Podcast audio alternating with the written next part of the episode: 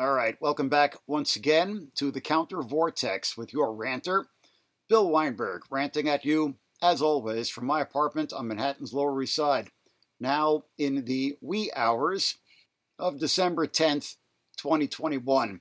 And actually, uh, I'm not really going to be ranting tonight. I'm going to be offering one hour and 20 minutes of archival material from uh, a couple of months ago. Back on um, October 9th of this year, I um, participated through the miracle of Zoom in the ninth biennial International Herbert Marcuse Society Conference. This year, on the theme of alternative futures, Marcuse's dialectic of technology, the conference actually took place at the University of Arizona in Tempe. But um, as I say, I participated in a, um, a panel via Zoom here from my apartment in New York City. And the panel I was asked to participate in was entitled The Responsibility to Protect R2P in the 21st Century.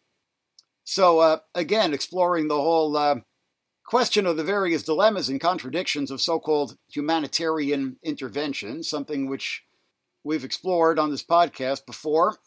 Uh, my presentation was entitled For Solidarity Against Dictators and Campism, but it's actually immediately preceded by the presentation by um, Javier Sethness, who was um, the chair of the panel and one of the organizers of the conference. His presentation was entitled Realism, Egalitarianism, and Internationalism. And finally, we were supposed to have been joined by a woman by the name of Anner G, also by Zoom, from Addis Ababa, Ethiopia, speaking on the responsibility to protect in Tigray. Unfortunately, Anner was not able to join us as you can imagine, there are, uh, shall we say, unexpected contingencies from time to time in Ethiopia these days. So um, it was just Javier Sethness and myself.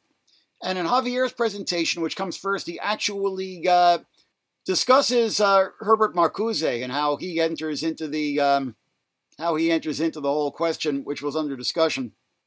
Because uh, you know, Marcuse, of course, had been one of the leading lights of the Frankfurt School, one of the uh, pioneers of critical theory and the New Left, but he also worked with the OSS, the Office of Strategic Services, the predecessor agency to the CIA, during the Second World War, and was, you know, in later years completely open and unapologetic about this, saw it as, uh, you know, necessary for the struggle against fascism.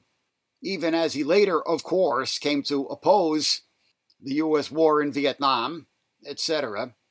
So, uh, to a certain extent, Javier's presentation is kind of providing the theoretical overview, and uh, mine is kind of bringing it down to brass tacks here in the real world and current various geopolitical crises which confront us. Uh, I was a little bit, uh, you know, I'm going to just confess, I was a little bit frustrated and disappointed that, uh, you know, for the uh, the huge platform that all of the, you know, these campists and tankies. Forgive me for using jargon, but it should be clear about what, what I mean by that, or it certainly will be after you listen to the, the presentations. Have a huge platform on the left today. And those of us who are dissidents from that extremely dangerous tendency have such a small platform. Uh, I could see that in the um, the classroom in Tempe, Arizona, where the conference was actually quote unquote taking place. I think there were two or three people in that room. and then there were maybe uh, another um, six, I believe was the number, who are uh, participating via Zoom.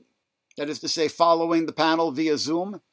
So, uh, in uh, you know the hopes that more people will actually uh, listen to it if we get it up there on the on the interwebs for um, posterity, maybe what we said will uh, begin to make at least a little bit of an impact because it felt a little bit like we were sp- spewing into the void.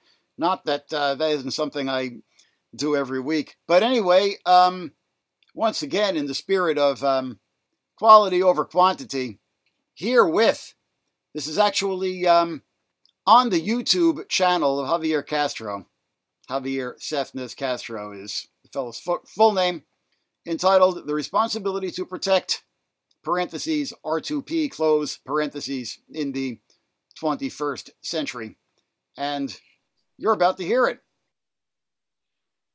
All right, thanks everyone. Uh, thanks to the organizers of the Society Conference, and thanks to the co-panelists, to Bill, um, to Nicole for tech facilitation, and to audience members. Um, so today we're here to talk about the responsibility to protect, otherwise known as R2P. And um, what I'm going to do right now is uh, introduce our speakers, and um, we'll go from there. Actually, uh, we were originally going to have a third speaker, Anna, uh, an Ethiopian comrade. Uh, however, she could not join us today due to political repression at home, in fact, uh, related to kind of what we're talking about. So uh, it's unfortunate that we won't be able to get her perspective on what's happening in Ethiopia and specifically in the Tigray region. Um, and of course, neither Bill nor I are either Ethiopian or experts in any way on Ethiopia. But um, with that said, we can speak to some of the some of the issues. So um, I'll be speaking first. Uh, my name is Javier Sethness. I'm a primary care provider, the author and editor of four volumes, including Eros and Revolution, The Critical Philosophy of Marcuse, and Imperiled Life, Revolution Against Climate Catastrophe. I'll then be followed by Bill Weinberg, who is an award-winning 30-year veteran journalist in the fields of human rights, indigenous peoples, drug policy, ecology, and war. He's the author of Homage to Chiapas, the new indigenous struggles in Mexico, and War on the Land, Ecology and Politics in Central America, among other books. He's at work on a new title on indigenous struggles in the Andean nations. He blogs daily on global autonomy struggles at countervortex.org. Okay. Oh, we have Sergio now. So sorry. Okay, so uh, I'm going to begin my comments. Uh, so, the title of my uh, presentation is uh, realism, egalitarianism, and internationalism. So on this roundtable, we'll be focusing on ongoing war crimes and crimes against humanity in Ethiopia and Syria, well, not so much Ethiopia anymore. But, uh, and we will be presenting anti-authoritarian views on the doctrine of responsibility to protect, or R2P. Just as the genocides perpetrated in the 1990s in Bosnia and Rwanda did, so violations of international humanitarian law uh, raise the controversial questions of R2P and humanitarian intervention today. In the Tigray region of Ethiopia, since November 2020, Nobel Peace Prize winning Prime Minister Abiy Ahmed has overseen a genocidal counterinsurgent campaign against not only the Tigrayan People's Liberation Front, or TPLF, whom his, whom his administration has designated a terrorist organization, but also against the civilian population of the region, provoking mass famine and displacement. In parallel, Bashar al Assad and his Russian and Iranian allies have drowned the Syrian revolution in blood. Over the past decade, up to a million Syrians have been killed. Undoubtedly, such crimes follow from the authoritarian logic of state sovereignty and the non intervention principle in international society both of which form part of what the critical sociologist Max Weber described as the iron cage of capitalist modernity. In this presentation, I will begin by analyzing the political and intellectual support provided by many of the Frankfurt School critical theorists to the Allied war effort against Nazism, and consider the neither Washington nor Moscow approach taken by most of these thinkers during the subsequent Cold War. I will then compare these concepts to anarchist ideals of internationalism. In place of the conspiracism, denialism, and anti humanism that animates so much of what passes for left commentary on global issues of war, exploitation, and domination in our time, I will propose egalitarianism, literary realism, and anti authoritarianism as important value principles for left internationalism. Lastly, I will consider the implications of such a position for the responsibility to protect, or R2P, in the face of gross human rights violations today. As we know, Most, but not all, of the Frankfurt School theorists were German Jews who had to flee their homes in the early 1930s as the Weimar Republic collapsed and Adolf Hitler seized power. Most resettled in New York, where director Max Horkheimer had arranged for the Institute for Social Research to be relocated to Columbia University. Theodor Adorno and Franz Neumann initially moved to England, where the Fabian socialist Sidney Webb, R.H. Tawney, and Harold Laski had arranged for a London office to be opened for the Institute. Uniquely among the critical theorists, Walter Benjamin did not survive his bid to cross the Pyrenees Mountain in September 1940 and pass through Francoist Spain to reach Lisbon, where he was to take a, a steamer to New York and reunite with his comrades. Once the relationship between Horkheimer and Marcuse soured in the early 1940s, when Max suddenly announced that he would partner with Adorno on Dialectic of Enlightenment, after having indicated to Herbert that he would be the co-writer and encouraging him to move with his family across country to join Horkheimer in Los Angeles. Marcuse began working on philosophical studies of social change with Neumann, as well as his own investigations into Nazism. These included some social implications of modern technology, state and individual under National Socialism, and the new German mentality. When Neumann joined the US Wartime Intelligence Agency, the Office of Strategic Services, or OSS, in 1942, Marcuse was not far behind. Together with fellow exile Otto Kirchheimer, the trio proposed a radical denazification program for the post war US administration to implement, but it was duly ignored. After the OSS demobilized at the end of the war, Marcuse went on to work at the State Department until 1951, at which time he entered academia. Two decades later, when the equivalent of today's anti imperialist critics used Marcuse's tenure at the OSS to question his radical credentials, the critical theorist proudly defended his work there, noting that, quote, the war then was a war against fascism, and consequently, I haven't had the, I haven't the slightest reason for being ashamed of having assisted in it. End quote.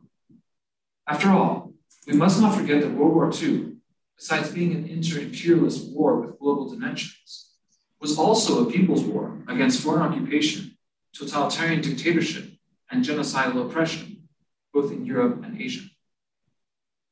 After the Allied victory at the birth of the Cold War, Horkheimer and Adorno returned to what by then had become West Germany, while Marcuse remained in the US to research and teach at different universities. After serving the Nuremberg War Crimes Tribunal as researcher for the chief prosecutor, Neumann died tragically in a car accident in Switzerland in 1954.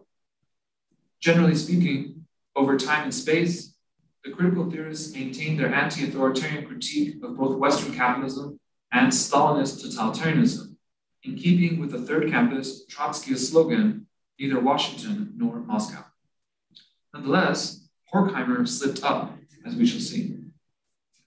Marcuse wrote Soviet Marxism in 1958 as one of the first critical treatments of the USSR from within the Marxist tradition.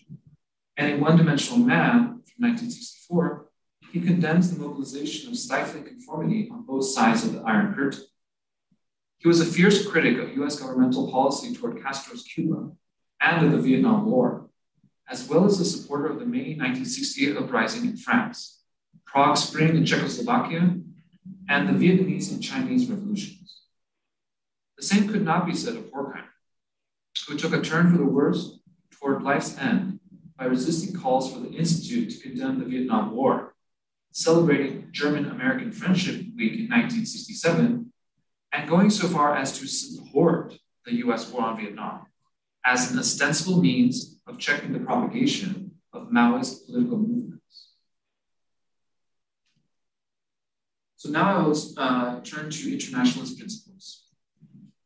Taking from critical theory, as well as anarchism, literary realism, and existentialism, I wish to raise certain internationalist principles for consideration at our conference, which is dedicated to alternative futures.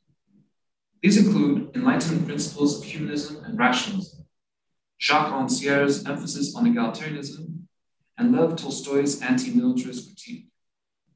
If the instrumentalizing view of humanity inherent to statecraft and social hierarchy is based on what the existentialist psychotherapist Irvin Yalom termed the quote unquote galactic, galactic view that reduces humanity to pawns on a chessboard, or what the anarcho feminist Ursula K. Le Guin called, quote, seeing with the hawk's eyes and being without self, end quote. In other words, quote unquote, the universe of power, then humanizing frame, frameworks of care may assist in the struggle against oppression. Along these lines, Rancière's political theory emphasizes the equal capacity everyone has to intervene in politics, while the literary realist style featured by Lev Nikolaevich Tolstoy in such artworks as Sevastopol sketches, the Cossacks, and War and Peace condemns the militarism practiced by states in a highly tragic and humanist light. Especially in the protest novel War and Peace, Tolstoy conveys his critique of inter-imperialist war, toxic masculinity, heterosexism, autocratic domination, and class exploitation. Such realism is effectively humanism. Rather than function to rationalize state abuses, in keeping with the so-called realist theory of internationalist international relations theory, it remains true to Adorno's concern, stated in negative dialectics, for the quote, unbearable physical agony to which individuals are exposed, end quote, through atrocities. Historically, anarchist internationalism has involved coordination of and support for self organized autonomous movements of peasants and workers. This strategy has been used by anarchists of collectivist, syndicalist, and communist persuasions in the International Working Men's Association, otherwise known as the First International, the anarchist Saint-Imier International, the Anti-Authoritarian International, and the International Workers Association, IWA, which continues organizing to this day. Anarchist internationalists have also supported armed struggle against oppression across borders in many different contexts, such as the 19th century Polish uprisings against Tsarist domination, the Paris Commune of 1871, the popular Cuban struggle against Spanish and US imperialism, the Mexican, Russian, and Spanish revolutions, the French resistance to Nazi occupation, both the Algerian independence movement as well as those French soldiers who deserted their posts during the Algerian War, the Neo Zapatista struggle for indigenous autonomy, and the Syrian and Rojava revolutions of the past decade. On the one hand, in stark contrast to Marxist Leninists, anti authoritarian internationalists have typically striven to remain distant from so called anti imperialist, national socialist, and or state capitalist regimes such as the Soviet Union, Nazi Germany, or the People's Republic of China. That being said, Noam Chomsky, Noam Chomsky effectively supported the Khmer Rouge, who in the late 1970s caused the deaths, deaths of million, millions of people in just three and a half years, before he hailed its ouster by the Vietnamese after the fact as a striking example of humanitarian intervention. However much Chomsky's contrarian approach, which is not only focused on the Khmer Rouge, but we see it reproduced uh, with his coverage of the Srebrenica massacre and also the situation in Syria. Um, uh, so, uh, uh however much this has harmed the left's relationship to real life atrocities, inspiring the denialism of today, it should be taken as anomalous among anti authoritarians. On the other hand, anarchists have also generally maintained independence from liberal Western governments, although the track records of the German theorist Rudolf Rocker, who abandoned anarcho syndicalism uh, for what he called libertarian revisionism at life's end, or of the French unionist Georges Sorel, who proposed a marriage of revolutionary syndicalism with ultranationalism as a strategy to destroy, destroy bourgeois society, while instead ending up inspiring fascism. Provide, these provide important lessons in this sense, both um, Rocker and Sorel, for both reformists and revolutionaries. Moving on to humanitarian intervention. Solidarist international society theory proposes that, regardless of questions of legality, there is a moral duty to forcibly intervene in situations of extreme humanitarian intervention whether owing to war crimes and or crimes against humanity. Humanitarian intervention in this sense can be viewed as a delayed reaction on the part of global society to its guilt over the horrors of the Holocaust and World War II. At the 2005 UN World Summit, 170 states formally adopted the legal doctrine of R2P, which stipulates, and I quote, collective action through the Security Council should peaceful means be inadequate and national authorities manifestly fail to protect their populations from genocide, war crimes, ethnic cleansing, and crimes against humanity.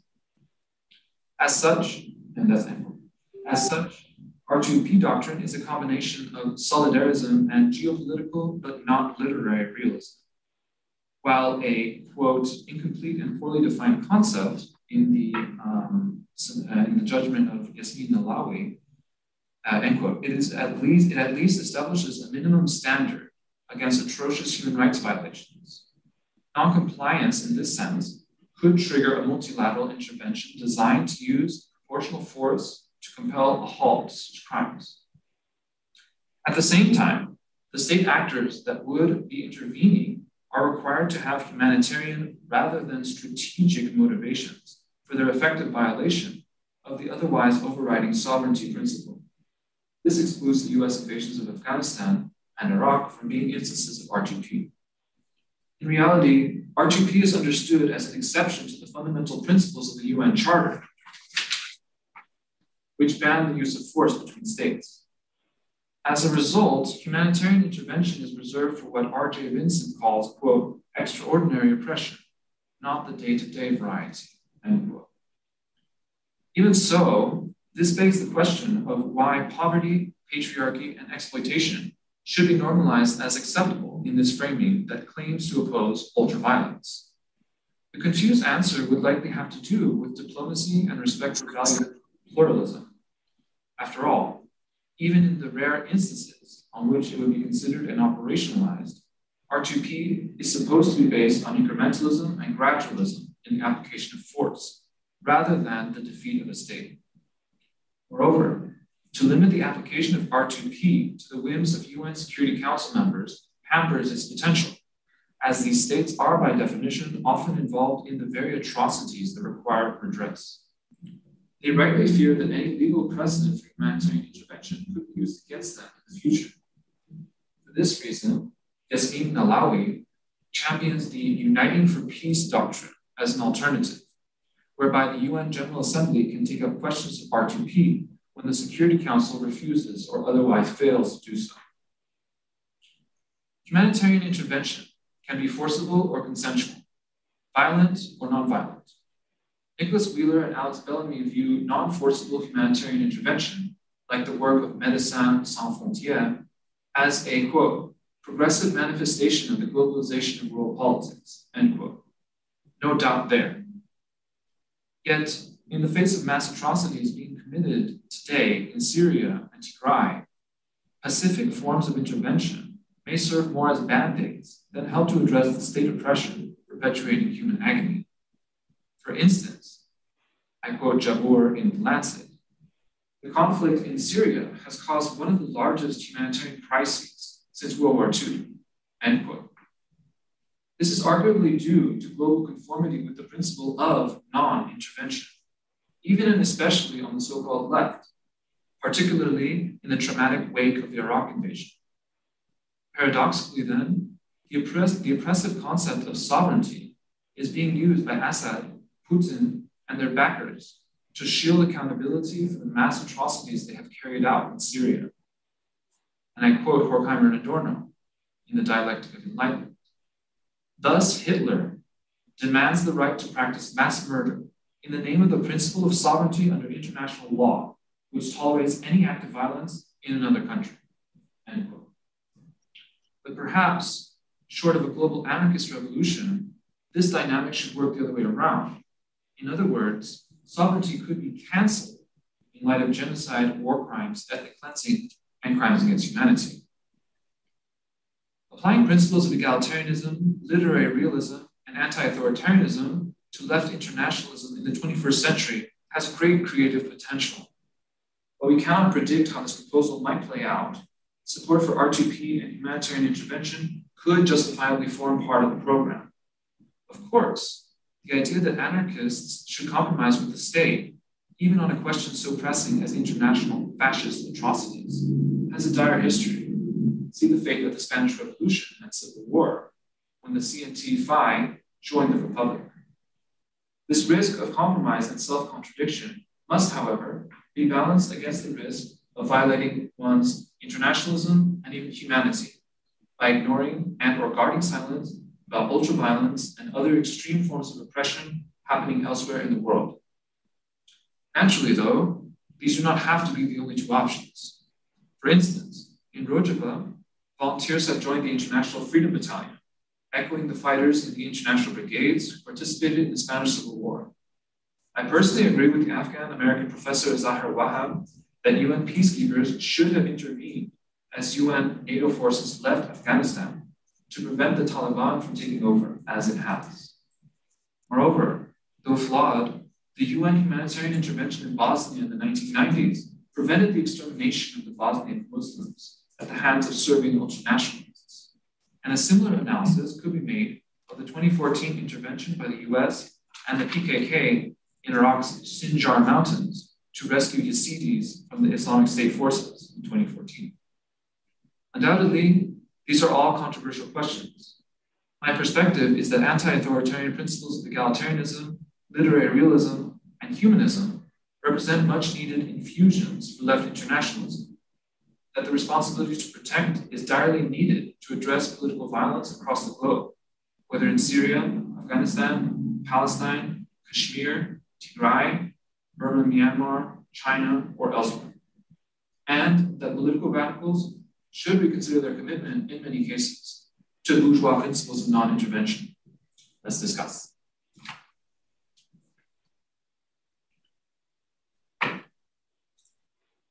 Okay, Bill, you're up. Am I indeed? okay.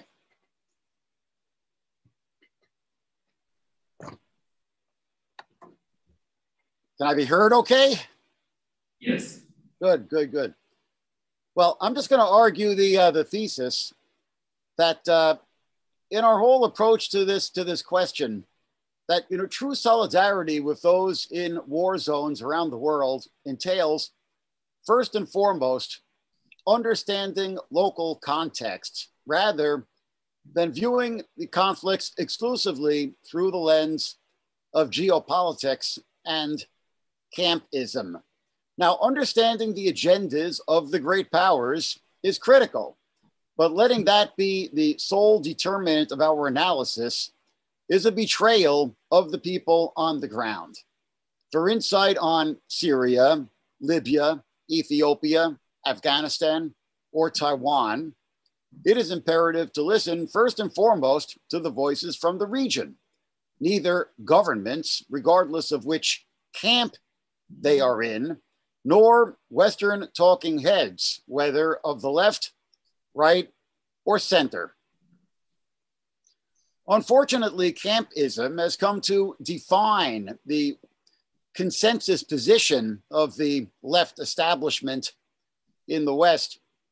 In 2016, when the Syrian city of Aleppo was being massively bombed by Assad regime and Russian warplanes, the people of the city took to social media as best they could to demand a no fly zone be established to protect them, and even massively burned tires in the streets to create a haze over the city that would obscure ground targets and create a de facto no fly zone. And today, the people of uh, Burma and of Tigray in Ethiopia facing genocidal situations are similarly taking to social media as best they can to demand P2P, R2P, responsibility to protect measures. And in each of these cases, the Western left has, with varying degrees of unanimity and enthusiasm, lined up with the oppressors and aggressors and betrayed the victims. Now, if you wanted to oppose a, uh, a no fly zone for Aleppo, and I understand the arguments against it, in terms of uh, you know the risk of um, superpower confrontation, confrontation and Syria becoming a flashpoint for a, uh, a wider world war. But uh, if you want to oppose a no-fly zone for Aleppo, that increases the responsibility on you to oppose Assad and Putin's bombardment of the city. But the uh, the leftists at the time, back when Aleppo was being bombed in 2016, uh, who um, opposed a no-fly zone, they did not oppose Assad and Putin's bombardment of the city. They saw their responsibility merely as to oppose the no-fly zone, and all too many, that is to, to oppose the merely proposed and hypothetical no-fly zone, as opposed to the very real bombardment of the city.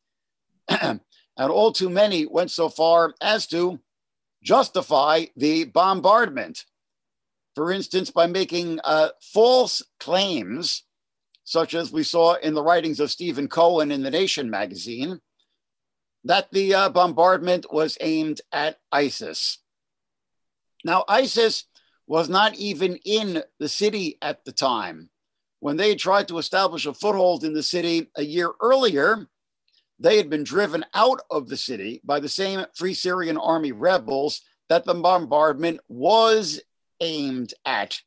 So, this claim that the uh, bombardment was um, against ISIS is an example of what sinister spy agencies call black propaganda, not mere distortions, but outright lies.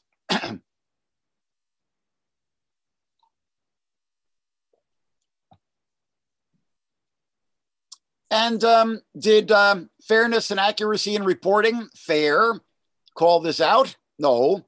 On the contrary, they went along with this distortion and they have actively promoted as some kind of um, truth telling alternative to the corporate media Assad regime flacks, such as Rania Khalek and her Kremlin front platform in the now, quote unquote, which is directly funded by RT, the Russian state propaganda organ.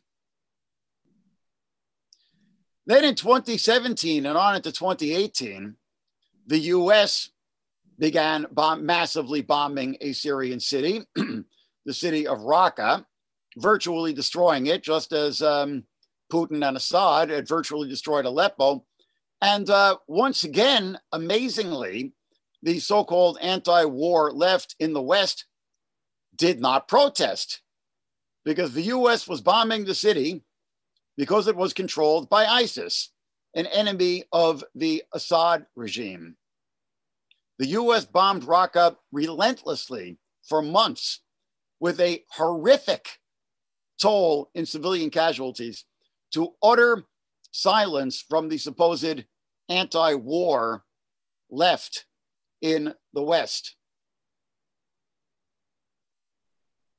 And the same anti war left, which did not protest when the US relentlessly bombed Raqqa for months, did mobilize to protest on the two occasions that the US bombed Assad's air bases in response to chemical attacks with no civilian casualties. So uh, the uh, so-called, you know, the opposition to so-called humanitarian intervention certainly is not motivated by a concern for civilian casualties on the ground. It seems to be motivated entirely by fealty to the foreign policy aims of Vladimir Putin.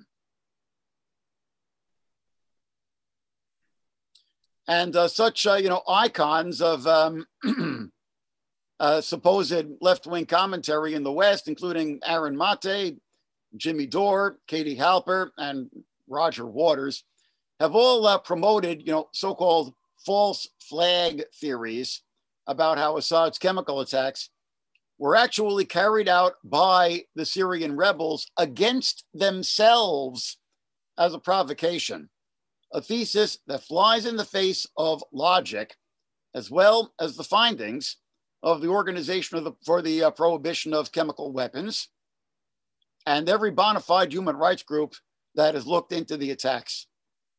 and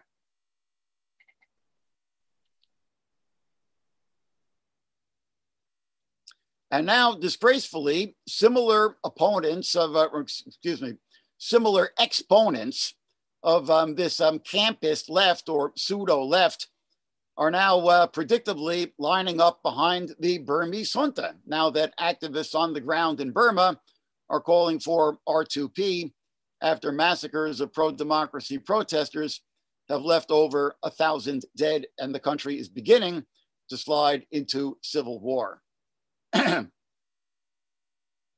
Back in April, when the massacres were mounting, Ben Norton of the Gray Zone tweeted, and I quote, basically all English language media reports on the death toll in Myanmar are based on unverifiable claims by a pro Western opposition group, the Assistance Association for Political Prisoners, AAP, which is supported by the US government's NED, that's National Endowment for Democracy, a CIA cutout. And later that month, when uh, Twitter launched a um, an emoji for the so-called Milk Tea Alliance, one of the uh, pro-democracy civil opposition groups on the ground in um, in Burma or Myanmar. Norton tweeted, "quote The U.S. regime change network has kicked into high gear, targeting Myanmar." The Silicon Valley social media corporations are functionally an arm of the US government pushing regime change propaganda on its behalf. End quote. So, you know, even here in a situation seemingly as clear cut as Burma, where there has been a, uh, you know, a military coup d'etat and a, a, a civil pro democracy movement, which is trying to overturn it. The, uh, this, the, the campist left, which, you know, howls about uh, you know um,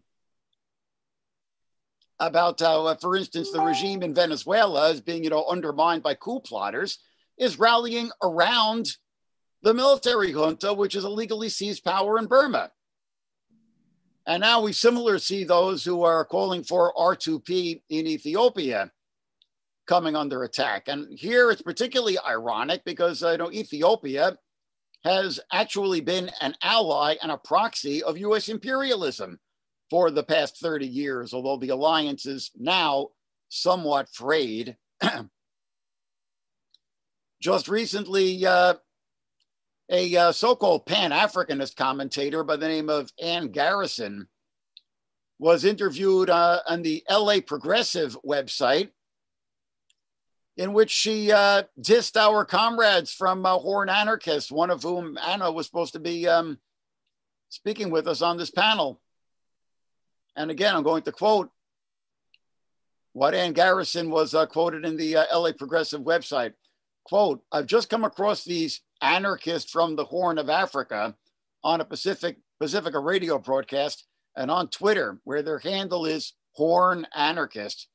They, they seem to exist to advocate for US NATO intervention in the Horn of Africa.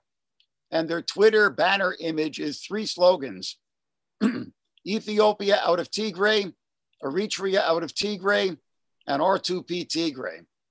They want Ethiopia and Eritrea out of Tigray and Western military in. R2P is an acronym for Western Responsibility to Protect, a doctrine promulgated by imperialists and relatively innocent do gooders at the UN to justify military interventions that violate national sovereignty in the name of, defeat, of defending human rights. End quote. and uh, this is a, uh, a very telling construction because it explicitly places national sovereignty before human rights, which is pretty damn scary and indicates how far out of whack Western progressive values have become. In addition to, uh, you know, conflating the demands of, uh, you know, activists on the ground facing genoc- literally genocidal situations with, uh, you know, Western imperialism. Now, I have to emphasize here that R2P does not immediately have to mean military intervention. There are actually three pillars of R2P. Pillar one recognizes the responsibility of states to uphold human rights within their borders. Pillar two recognizes the responsibility of other states to aid a given state in fulfilling this responsibility. And it is only pillar three that calls for military intervention by other states if the state in question still fails to live up to its responsibilities.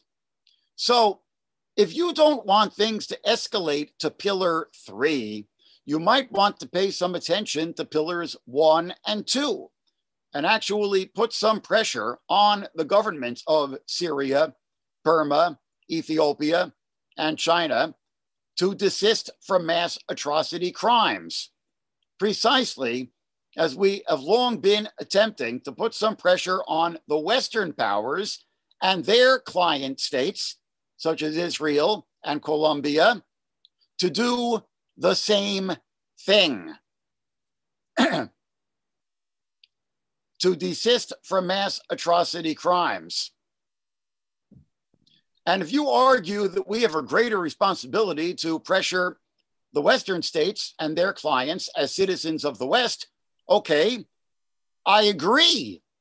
But that doesn't mean that we have no responsibilities to the victims in Syria, Burma, and Ethiopia. And it certainly, certainly does not mean that we can cover up or make excuses for the atrocities carried out by these regimes. And again, there's a certain irony to even mentioning Ethiopia in this context at all, because as I say, until very recently, it has in fact been a client and proxy of the West. and we could be faced with a very real challenge in the, uh, the case of Taiwan, which is certainly in the news at the moment and is a conflict which, um, you know, does have the terrifying potential to escalate to a nuclear war between the US and China. And uncritically embracing the People's Republic of China claim to sovereignty over the island is going to do absolutely nothing to arrest or slow the escalation. The Taiwanese must be given a voice, first and foremost. and I really first, uh, you know, began following the internal politics in Taiwan with the uh, emergence of the sunflower movement in uh, in 2014. A um, student youth movement, which actually occupied the parliament building in Taiwan to halt a, a pending trade treaty with the People's Republic of China, a movement which was directly inspired by Occupy Wall Street, although it took things much further and actually achieved its aim of halting the trade treaty. And it is such pro democracy and pro independence forces on the ground in Taiwan who are our natural allies, not the dictatorship of the People's Republic of China. And the real challenge for, uh, for progressives, where this whole question is, is concerned in the coming years, is going to be to find progressive dissident elements to build solidarity with within China. Rebel peasants who are resisting the enclosure of their traditional lands by the nouveau riche elite, the workers organizing wildcat strikes in the free trade zones of Shenzhen, and the Marxist and Maoist students who have organized in support of these striking workers and in many cases paid for it with their freedom, having been imprisoned or disappeared by the regime. Take a hit of my coffee, one moment.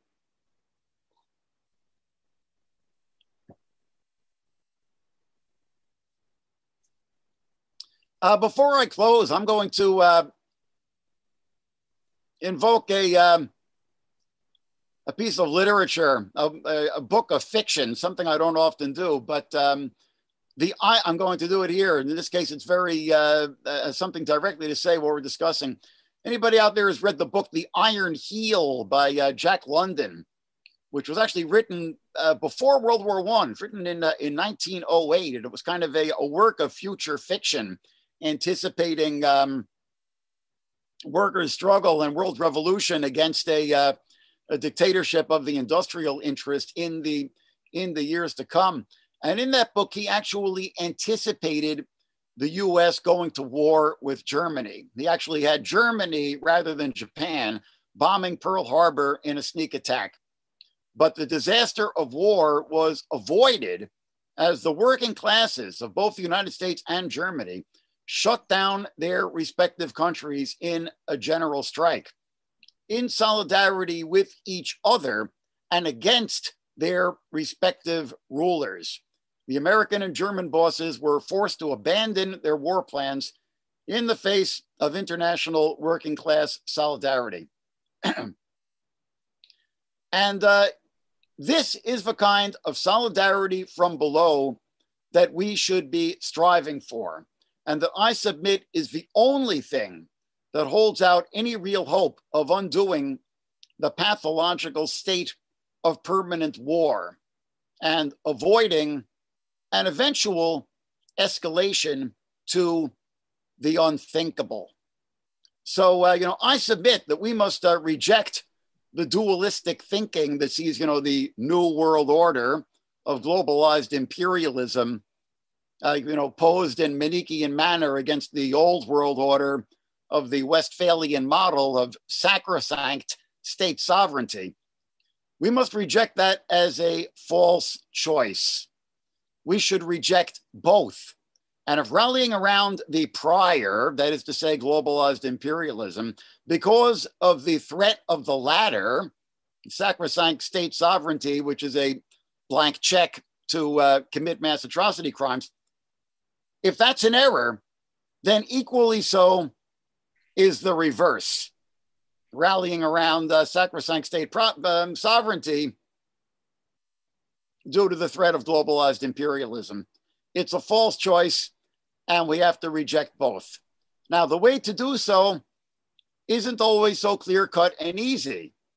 It requires real grappling, but uh, certainly it begins with actually listening to the people on the ground with uh, in uh, places like Syria, Libya, Ethiopia, Afghanistan, or Taiwan. And if they are actually calling for some kind of outside intervention in the face of um, genocidal situations and mass atrocity crimes, we should be grappling with the reasons that we are that, that they are doing so, rather than merely dismissing and demonizing them as pawns or agents of Western imperialism. That's my story, I'm sticking to it. Thank you. Cool. All right, um, so I just want to make a few comments uh, on your presentation, Bill, before we go to the uh, question and answer period. Sure. Uh, so I think that um, I'm just going to be here so you can see me. Um, so I think definitely uh, what you're talking about with, with regards to the outright lies that are often uh, espoused by, anti-imperialists or pseudo-anti-imperialists, as Rohini Hensman calls them, uh, definitely the propaganda they are often engaged in, uh, I agree it's outright lies, but if we look at the history of it, we can see uh, going back 100 years, we had the conference in March dedicated to the, um, the, the centennial of the Kronstadt uprising during the Russian Revolution, in which the group of red sailors who had been, to a large degree, the vanguard of the Russian Revolution, especially in October 1917, rose up against the Bolshevik autocracy four years later uh, calling on the um, calling for uh, the principles of the revolution to actually be institutionalized, or rather to be uh, observed, rather than uh, endlessly deferred, as the Bolsheviks were wont to do. And so um, I think there's a very clear parallel here between the moment that we're in right now and also that moment, because we see that uh, authoritarians are maligning true revolutionaries and engaging in what um, the historian Richard Stites called social prophylaxis for their audiences. That is to say, oh, you can't listen to them because they are, as you're saying, as you're describing, Bill, uh, imperialist, CIA, NED, whatever. So for that reason, we can't listen to anything they have to say. So this is very typical. I mean, the Bolsheviks said that the Kronstadt sailors were white guardist agents, that they were foreign imperialists and stuff like that. None of it was true, you know, historically speaking, with the investigations and everything, none of that was true. But it's very easy for those in power or those who are committed to um, systems of oppression and so on to simply go with that kind of an argument. Right. Well, there's a critical difference here. I mean, on one hand, you're absolutely legitimate analogy, and um, it's kind of frustrating how uh, you know little things have changed since uh, since way back then, more than more than a century ago now. Uh, on the other hand, you know, Russia had actually had a revolution, whereas uh, you know um, in Syria, the revolution is against the entrenched one family dynasty that has been ruling the country since 19, I believe the, the, the coup d'etat that brought um, uh, Hafez Assad to power was in 1971. So uh, in uh, it's, it's, it's, it's, if, if, if this error was somewhat forgivable in, um, in 1921, it is significantly less forgivable in the context of Syria in 2021 or in the context of Burma. Absolutely. Where, where the, uh, you, you, you can't even pretend that it's in defense of a revolution. It's in defense of, of, an, of an entrenched, uh, you know, uh, dictatorship in the case of Syria and a, and a, uh, and a, and a new, um, uh, you know, military junta, which has come to power through a coup d'etat in Burma. And um, speaking to the anti-imperialist, uh, pseudo-anti-imperialist phenomenon, I, I definitely agree with you uh, when you said that many of these actors are effectively serving the function of Vladimir Putin's um, geopolitical ambitions. And it's quite ironic, I agree with you again, uh, but it's quite ironic that so many of these uh, online celebrities, quote unquote socialists, and so on, that they are um, kind of hitching themselves to this grossly um, reactionary, imperialist, ultra violent, homophobic, anti feminist, extremely reactionary right wing regime.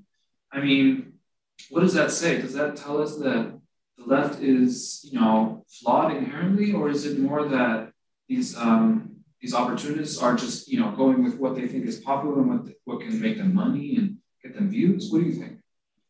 Well, I think it's a, a combination of those two factors. You know, I mean, I think you've got the people who are, um, you know, taking um, money and um, and promotion from from RT and the whole Kremlin propaganda apparatus to advance their careers. And then I think you know you've got an awful lot of people who have just been fed the propaganda because it's ubiquitous on social media, and uh, they really buy it. And you know the, the, particular irony of it is that you know anybody they, they will bait as agents of, um, of, of Western imperialism anybody who's concerned with human rights in Syria or or Burma or Ethiopia, where you know they are the ones who have uh, uh, you know overtly and explicitly um, uh, you know allied with uh, you know, rival imperialisms, and you know there's something to be said, I suppose. You know you heard all this talk about um, you know, we were in a unipolar world after uh, the fall of the Soviet Union, and we had to accept, you know, a multipolar world, and uh, where you know the U.S. would merely be one power among others. And well, yes, I mean that's an inevitability, of course. You know, U.S. imperialism is still, in terms of its military reach, it's by far the most powerful imperialism on the planet.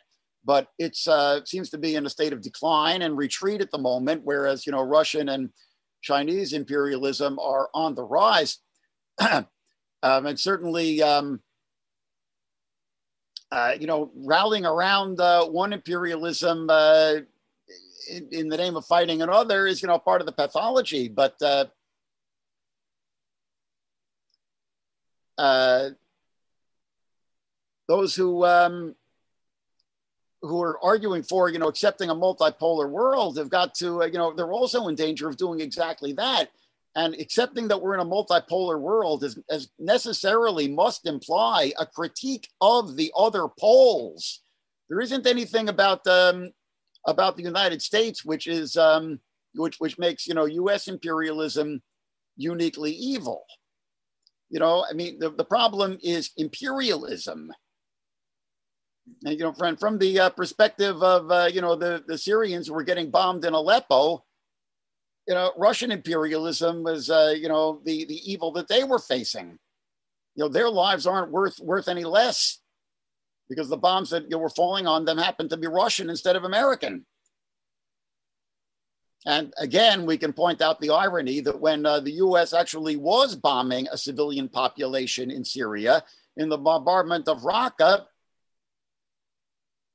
the, uh, the, the so-called anti-war left in the West didn't even bother to protest it because there the US was, you know, sort of at least on a de facto basis aligned with the Assad regime and actually serving the foreign policy aims of the Kremlin.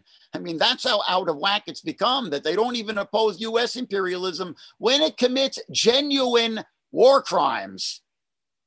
If it happens while doing so to be aligned with the foreign policy interest of the Kremlin. That's how out of whack it's become. Is there anybody out there who's paying attention and wants to uh, join the uh, the discussion? Yeah, any questions? uh, comments from the audience?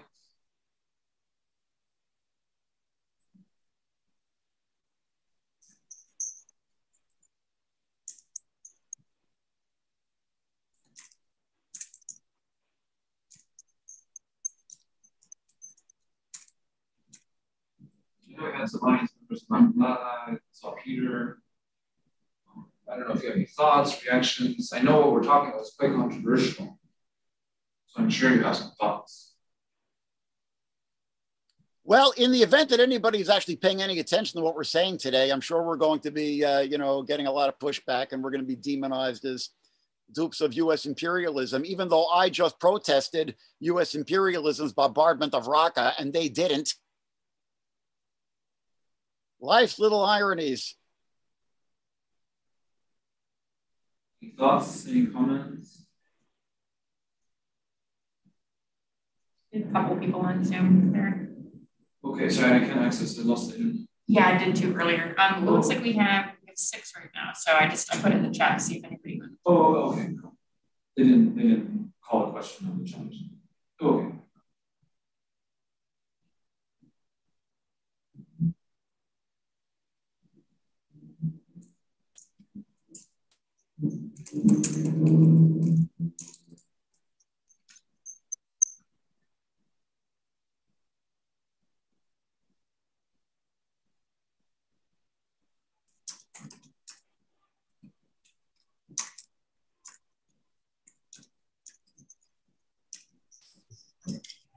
Well, I, I have a question. It's about uh, uh, detail.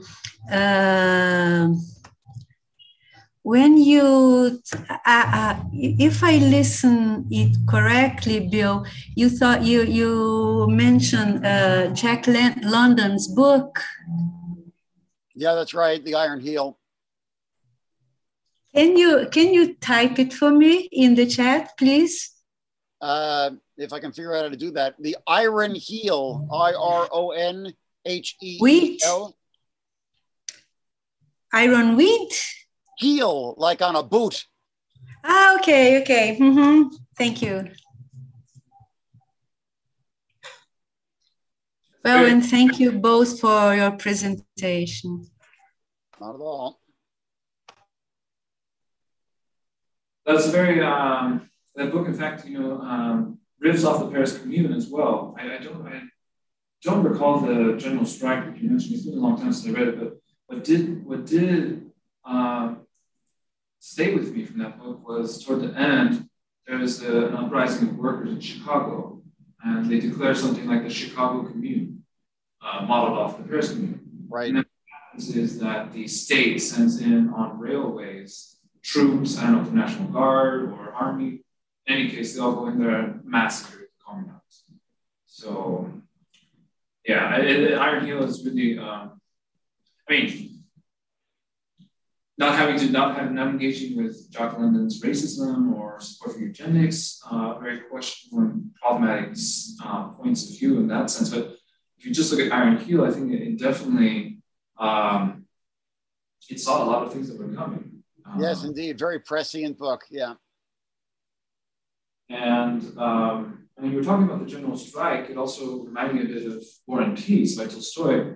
Um, on a number of occasions, he does talk about how the French and Russian soldiers across the lines of control would, you know, actually socialize uh, in a human way, uh, break down the barriers, um, you know, fraternize, commingle, uh, you know, have meals with each other across the line. And I know there have been um, many, many examples of, of, uh, of basically truces from below. I believe it was the Christmas Day truce in 1914 during World War One.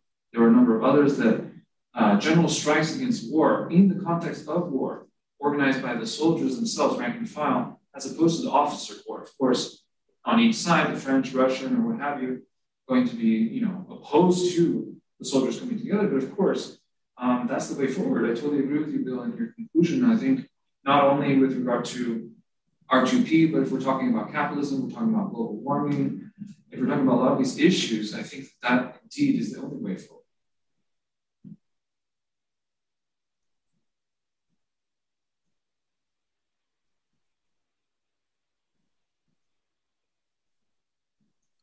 So you're in a room in Tempe, Arizona with um, two people in it?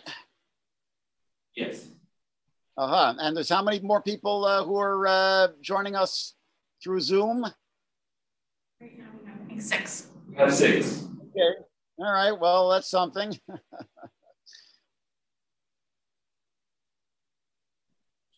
and uh, it's being recorded, so the uh, it can be posted online for future viewing. So maybe we're not completely spewing into a void here. So, anybody else among the uh, the six who are uh, doing this who have anything to add, wish to challenge us? I certainly would love to be challenged.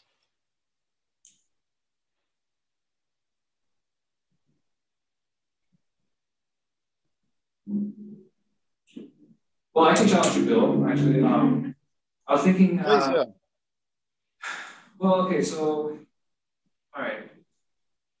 So I mean, okay, so you know, when we were talking with Anna, we were talking a bit about like the nationalists on the ground in these countries who identify with the post-colonial regime, or you know, in the case of Ethiopia, because there was only a brief period of occupation by the Italians. In general, Ethiopia has not been colonized by Europeans. That's right. But um, so, for example, in India, in the post-colonial context, there, there's a lot of pride for Modi and Hindutva, you know, an extremely reactionary, ultra-right movement.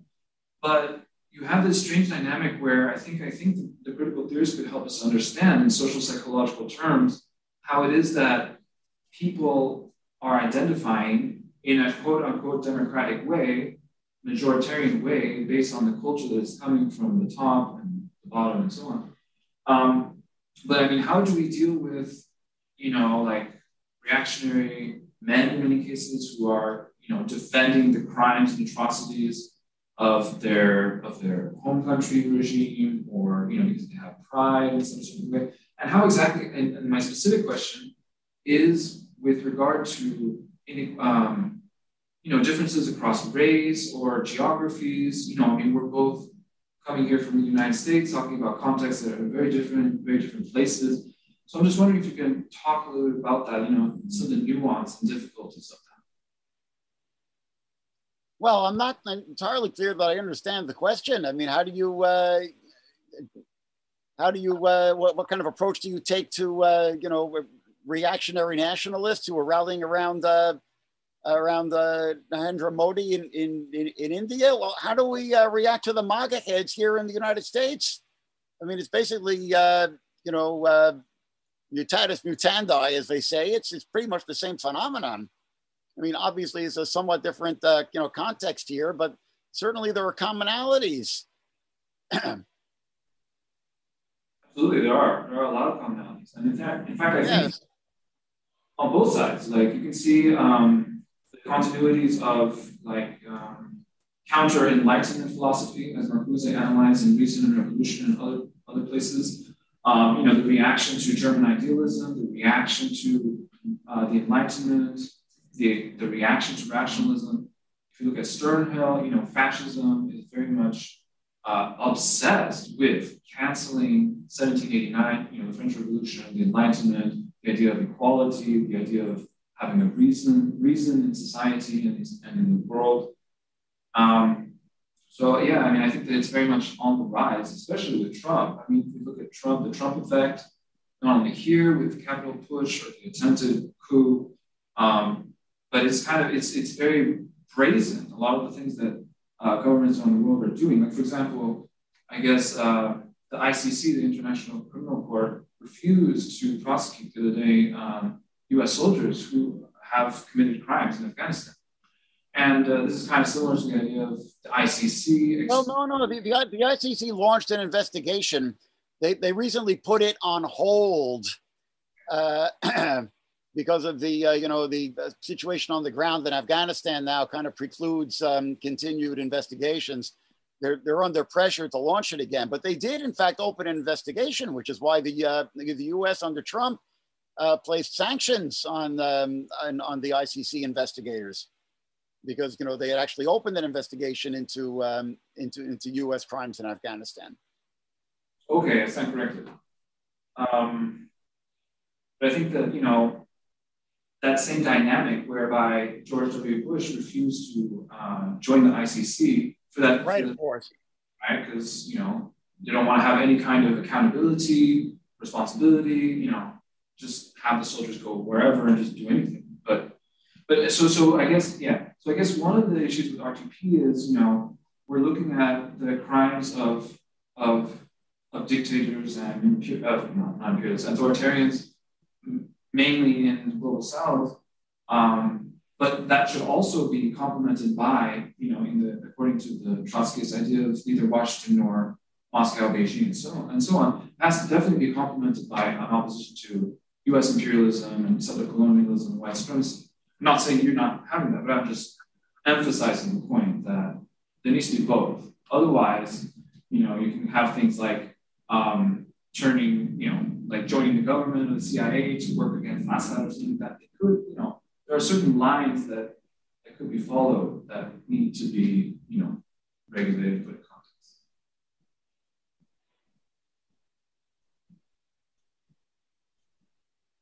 Well, I mean, I don't the fact that there are, you know, uh, there is a support base for, you know, Modi in India, who the U.S. is not particularly, uh, you know, on the outs with at all, um, or you know, Duterte in the Philippines, or you know, Bashar Assad in Syria. I mean, when uh, you know. Uh, 20 years ago, when um, Alvaro Uribe in Colombia was committing terrible crimes against his own people, he also had a support base within Colombia. There were, you know, broad section, sectors of Colombia were more afraid of the FARC than they were of Uribe and then viewed uh, Uribe as their protector against the FARC. And it wasn't entirely the bourgeoisie, although, of course, it was that was his strongest base of support. But uh, he, he had a, degree of support within Colombia. And, you know, the left wasn't confused about that. So uh, I failed to see why, uh, why we should be confused uh, you know, when a, uh, a Duterte or a um, or a Bashar Assad, you know, has uh, you know a degree of support within their own society. Well, sure, there's going to be in the more reactionary sectors who are uh, going to um, you know take the propaganda bait, but uh, our, those are not our natural allies. Our natural allies are the ones who are actually calling for. Um, uh, we're actually calling for democracy and revolution. Remember when the, the left used to stand for those things? I guess I'm just old school. well, I mean, it's really interesting how some journalists and commentators have drawn parallels between the Syrian Revolution and the Spanish Revolution. Um, you know, how the revolutionaries were betrayed, how there was a, an embargo, um, how they were effectively crushed. Um, so it, it is something that, you know, persists over time. Unfortunately, it's like a, Hegel talked about the repetition of history as, as a tragedy. Well, that was Marx. Marx is in. Yes.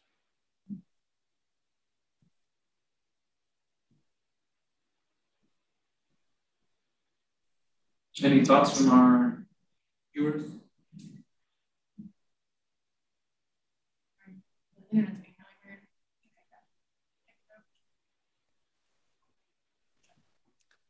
Hi. Uh, me. uh, can you hear me? Yes? I can, yes. Okay. Um, okay. I apologize in advance because I, I don't know if my uh, question or comment makes sense because uh, I, I, I don't work on your topics. I, I work on philosophy of technology, Anthropocene, philosophical anthropology. So I could uh, heard with great interest your uh, presentation, but I'm not able to uh, to put your question rightly on your topics. I would like um, instead um, put you uh, both of you a question um, about um, something that uh, has to do with the, the title of this session. Uh, that is the the question of the the responsibility to to protect. Um, I mean that uh, here and now, the, the, the concept of uh, responsibility to protect or to care or take care um, is, um, is acquiring uh, a brand new shape and brand new status. Uh, I mean, our technological capability, our technological power um, is, um, is placing us as human beings for the first time in the uh, in the position to to really take a totally um, uh, a total care or to to to be able to be total responsible about uh, uh something or someone. I mean, uh, uh, an example of this is the so-called geoengineering example of, or another example, more concrete, is probably uh, some of the um, some of the uh, tools, so to say, used by the governments uh, during the pandemics. I mean, for example, the mass contact tracing as an example of uh, surveillance ca capitalism, so to say. So my, my question is, uh, um, what do you think about the, uh, the, the potential evolution of the concept of care of uh, responsibility to protect uh, within the current uh, epochal framework due to the um, in, increase, increasing or increase of the of our technological power. I mean, uh, um, in, in, in my opinion, is emerging a new, a brand new type of uh, care. I, I call it, I call it techno care. And this techno care uh, make makes um, clear or lets uh, um, emerge, stand, stand out uh, the, the, the possibility that the, the protection or care become, becomes definitely, definitely control or management or total management. So I, I would I would mm, I would uh, know your opinion about this potential aporia between uh, uh, a good intention, protect care that due to the technological only power can become total management or control. And so if a, a form of oppression, so to say. Oh, thank you. I, well, I, I hope it's sure. clear. I'm not entirely sure I know what you mean by the word care in this context. Mm-hmm um, I'm certainly very, very concerned with uh, you know the whole um, uh, way that uh, technology, digital technology, uh, genetic engineering, uh, you know, mass surveillance um, are uh, you know creating a, a, situation of social control right down to the, the, the, the most minute level of our lives. You know, it's it's extremely terrifying, and it's a, certainly a part of the whole uh, global dystopia, a very, a very big and central part of the whole global dystopia. I'm not entirely sure what the link is between that and what's under discussion. I mean, the kind of uh, um, uh, you know uh, uh, uh, oppression that we see in places like Ethiopia and um, and Syria is um, a lot more. Um, it's much more of a crude, blunt instrument than you know this extremely you know hyper refined very sophisticated, you know, mode of um, control that we see in the, you know, the techno security state here in the West. I suppose, you know, one link is that, uh, yeah, obviously, you know, the, these modes of social control are, you know, um, uh, you know, escalated or, or, or, or lubricated by any, uh, you know, um, uh, military uh, intervention anywhere in the world, of course. You know, but um, so certainly uh, there, there's the potential for, um, you know, in, in an atmosphere of uh, militarization for, you know, um, surveillance and so on to be, to be escalated. And that again is a part of the whole general, um, the general global dystopia that we're facing. But I'm not quite sure I'm really seeing that much of an explicit link between uh, between between uh, this uh, kind of dystopia which you're discussing, which is extremely real and an extremely pressing dilemma that we also need to be grappling with. But I'm not sure I'm quite getting the link between that and R2P. Do you want to respond, and I can I can respond. Uh, thank you. I I only I only uh, wanted to uh, emphasize the um, the, the example uh, out of politics, so to say, of what I mean. I mean, mm, for example, the, the situation with the ecology or the responsibility to protect to protect the environments. I, I don't know if you if you uh, know something about the so-called geoengineering, this strategy. Uh, yes, yes, yes, yes. yes. This is the classical example when uh, of of a tool, a mean that is able to uh, concretely uh, protect uh, re- rewild nature, for example. But on, on the other side, this, um, uh, this good effect uh, can, can be destroyed, so to say, in nature's otherness. And so, I, I with technocare, I mean this this kind of uh, potential aporia, the, the possibility um, of uh, totally good intention and uh, uh, totally distorted effect. So uh, I don't know if so. This is my well. I mean, look, I, have acknowledged, you know, the uh, you know, the, there is a legitimate concern that, uh, for instance, the instating of a, an no-fly zone over Aleppo could have. Um, uh, you know, escalated into a, a, a direct U.S. Russian military confrontation, which in turn could have escalated the world war. I'm not dismissing that concern.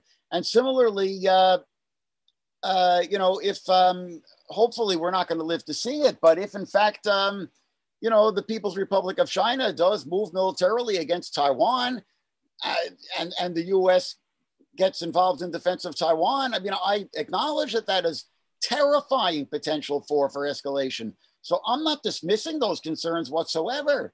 I'm just arguing that um, the way to respond to them is not to, you know, rally around Russia and China, who are also, you know, problematic actors to say the least. Yeah, um, let me respond also to Agostino's question. I think uh, so. There's a lot here. Um, in the first place, I think that you know, like the culture of Instagram and Twitter and Facebook and all that, um, it has kind of it's interesting. Maybe it has a dialectical effect, on these kinds of questions. For for instance, you know, Instagram and all this is like very obsessed with image and superficiality and what Debord would have called the commodity or spectacle. Um, you know, basically Adorno and Horkheimer's culture industry, right? Instrumental rationality, all of this, right? Uh, definitely the, the technosphere is, I would say, massively, massively encouraging this in the youth and everything. So no doubt. So I think in that sense, uh, the technoculture that we have is very much, you know, uh, a reactionary one. It's not helping us to open our eyes, open our horizon, and see what's going on. On the other hand, with globalization and so on, with these technologies, we do have things like, you know, journalists, correspondents, uh, you know, real time, seeing what's going on uh, in different parts of the world, which you know can have progressive and humanistic um, implications and effects. So, that, so it's kind of, it could go both ways. Um, and I totally do hear you about the, the dynamic of good intentions leading to terrible outcomes. Like if you look at Frankenstein, the book, right? Or if you look at, you know, genetic engineering, Jurassic Park, very much based off of Frankenstein. And actually, it made me think of uh, one of the um, the Avengers movies in Marvel. Sorry to go pop culture, but uh, Iron Man wants to have peacekeepers, you know, to just keep the peace, uh, you know, just to you know, just to to prevent horrible things from happening. But then something happens, they combine, they become like this, this ultra machine called Ultron. And it's kind of similar to Terminator and all these things where, you know, the technology kind of takes over and uh, the message is buried, right? Um, so I think that that's definitely a concern. Like to Bill's point just a few moments ago about, you know, a lot of the resistance to the new no-fly zone in Aleppo and elsewhere in Syria was at least stated that you know wanted to prevent World War III between Russia and, the U.S. Um, so yeah, I, I think that yeah, not only that, but there's also the aspect of like the white man's burden, right? Where you know quote unquote good intentions to that can be based off of humanism and cosmopolitanism and egalitarian solidarity and so on can lead to something else. Absolutely, there's no question about it. Like um, you know, I don't. I mean, I can't, I can't really think of an example right now, but I can definitely see how that could work. Like it, it starts with good intentions, and then you know it has some good effects and some successes, but then it leads to something different, like a like some kind of a colonial occupation or something. I can see what you're saying. So I think yeah, I think we're, what we're doing here on this panel is kind of presenting an initial an, an initial proposal, but you know not not at all a final one.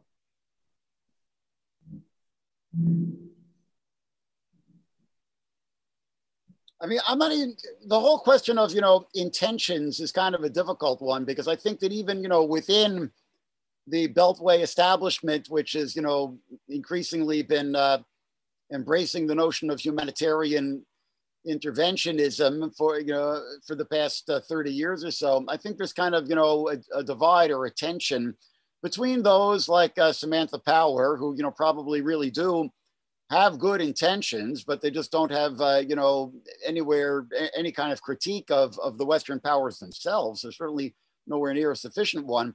And you know, you, have got you know the outright charlatans, uh, you know, like the people in the Bush administration and, and Dick Cheney, who actually, you know, they spoke about uh, you know the rights of uh, women in Afghanistan when they were launching the. Uh, the when they were launching the intervention uh, in Afghanistan 20 years ago, but obviously their motives were um, I think pretty clearly uh, elsewhere, you know, very, very much so. Um, uh, so uh, the, the question of you know trying to parse the uh, the intentions of the people in power is uh, in, in launching so-called humanitarian interventions can be kind of a tricky one. And ultimately uh, i'm not sure that the it's the intentions which really matter all that much but you know it's the actual uh, behavior. I mean you know imperialism can't really behave other than how it does. You know it's kind of in the nature of the beast. And in terms of a you know an instance in which you know quote unquote good intentions have left have led to to terrible outcomes i mean really uh, the very first instance in which a uh, in, in which the nomenclature of humanitarian intervention was used and there actually was a so-called humanitarian intervention was um, in uh, Yugoslavia. I mean, the uh, uh, going back almost 30 years ago now, where the initially, you know, there were calls for some kind of what we would today call um, R2P, although the I don't believe the phrase had been coined then uh, around around Bosnia. Um, and then it was finally with the, um, you know, there was limited Western and in fact Russian intervention, um, you know, to restrain the warring powers on the ground in uh, in Bosnia in uh, with 1995. Um, and then finally, you had uh, you know with when when when Serbia launched its you know internal ethnic cleansing of uh, the Kosovo region in in the south. Then you know NATO actually did launch a bombing campaign against um, against uh, Yugoslavia against Serbia, and with uh, you know the predictable toll in um, in civilian casualties and uh, notoriously the um, there was a uh, I believe a Chinese television building in um, in Belgrade which was bombed, which could sort of be, the, be you know, supposedly as collateral damage, supposedly accidentally. But, you know, that instance can sort of see the, the, the beginning of the whole geopolitical shift where, uh, you know, going back to uh, Nixon opening China and during the Sino-Soviet split and so on, China had sort of been de facto in the Western camp against Russia. And that's when it began to, you know, switch and into the, you know, and, and sort of closed ranks with, with Russia once again against the West.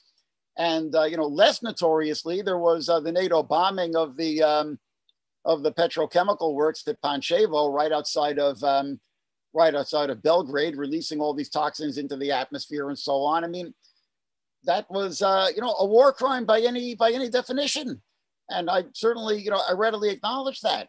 And I'm not uh, glib or utopian about about the notion of humanitarian intervention. On the contrary, I'm quite skeptical about it. But uh, I'm, I'm uh, I'm arguing that that the um, that the response of merely you know rallying around the regimes which are committing mass atrocity crimes um, and you know and dismissing the people on the ground who are demanding some kind of intervention on their behalf as you know dupes and agents of the West is not a helpful response. It's a very counterproductive response. And I'm not I'm not proffering any easy answers here. Okay, I don't have any easy answers. All I've got is difficult questions. Sorry. And I ultimately think that, you know, people who pose difficult questions are playing a more um, helpful role in this world than those who are proffering easy answers. Very nice, Bill. Um, so it's a dirty job, but somebody's got to do it. Yeah, I think, you know, um, if we look at, uh, if you look at, you know, I'm doing some research for this presentation, I was looking at some of the past interventions, um, and there are very few that have been identified as like pure humanitarian interventions. Uh, you know, obviously we have the Soviet invasion of Afghanistan, which had nothing at all to do with humanitarianism or R2P at all. Um, obviously, the invasion of Iraq uh, and Afghanistan. I mean, you can say that there uh, there was a discourse of humanitarianism. Yes. yes. But very much secondary, tertiary, or or less. You know. Um, but if we do look at the the pure ones that I that I that I was reading about, they were uh, Tanzania's intervention in Uganda in the 70s to oust Idi Amin. That's right. So Vietnam's uh, yeah, Vietnam and Cambodia, yeah. Yeah. And the, the U.S. in Yugoslavia in 1999, and the U.S. in uh, in Somalia, and I believe it was uh, 91. 93. 93. 93. Okay. Yeah. Um, yeah, correct. 93. Yeah. Well, I, don't know about the, the Somali one. I, I wouldn't. I would have to do research on that one. I mean, I, I did read Black Hawk Down a long time ago, but of course that's that's that. Um, but what I was saying is that uh, basically that um, what was it? China and the West condemned Vietnam's invasion of Cambodia as serving the aims of Soviet imperialism. I found that quite ironic. And yeah, I mean, kind of sounds very similar to the Putin Putin crowd, you know, saying that you know uh, the, the Syrians who are calling for R2P and or the people outside who are supporting them in that are also agents of imperialism. I mean, it's complicated.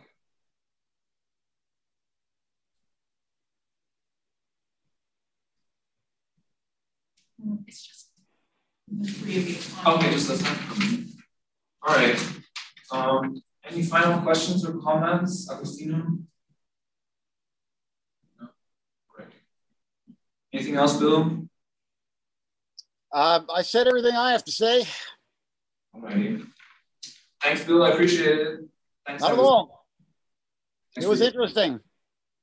Definitely. Well, I hope that once the uh, once the video is uh, you know uh, posted online with a permanent link, we'll have uh, maybe more than six people who will view it. That'll be good. Definitely. All right, Bill. Thanks a lot.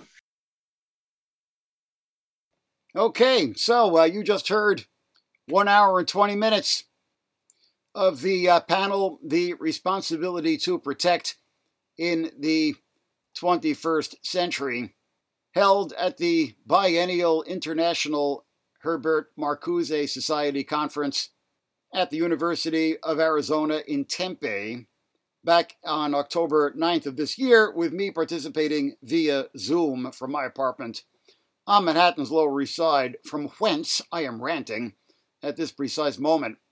featuring myself, Bill Weinberg, and Javier Sethness. So uh, I hope that you got something out of it. If so, shares, of course, are always appreciated. Spread the word. Maybe we can begin to make a uh, just a little bit of a ripple of impact sooner or later. In any event, this has been, as always, Bill Weinberg with the Counter Vortex. Check us out online at countervortex.org.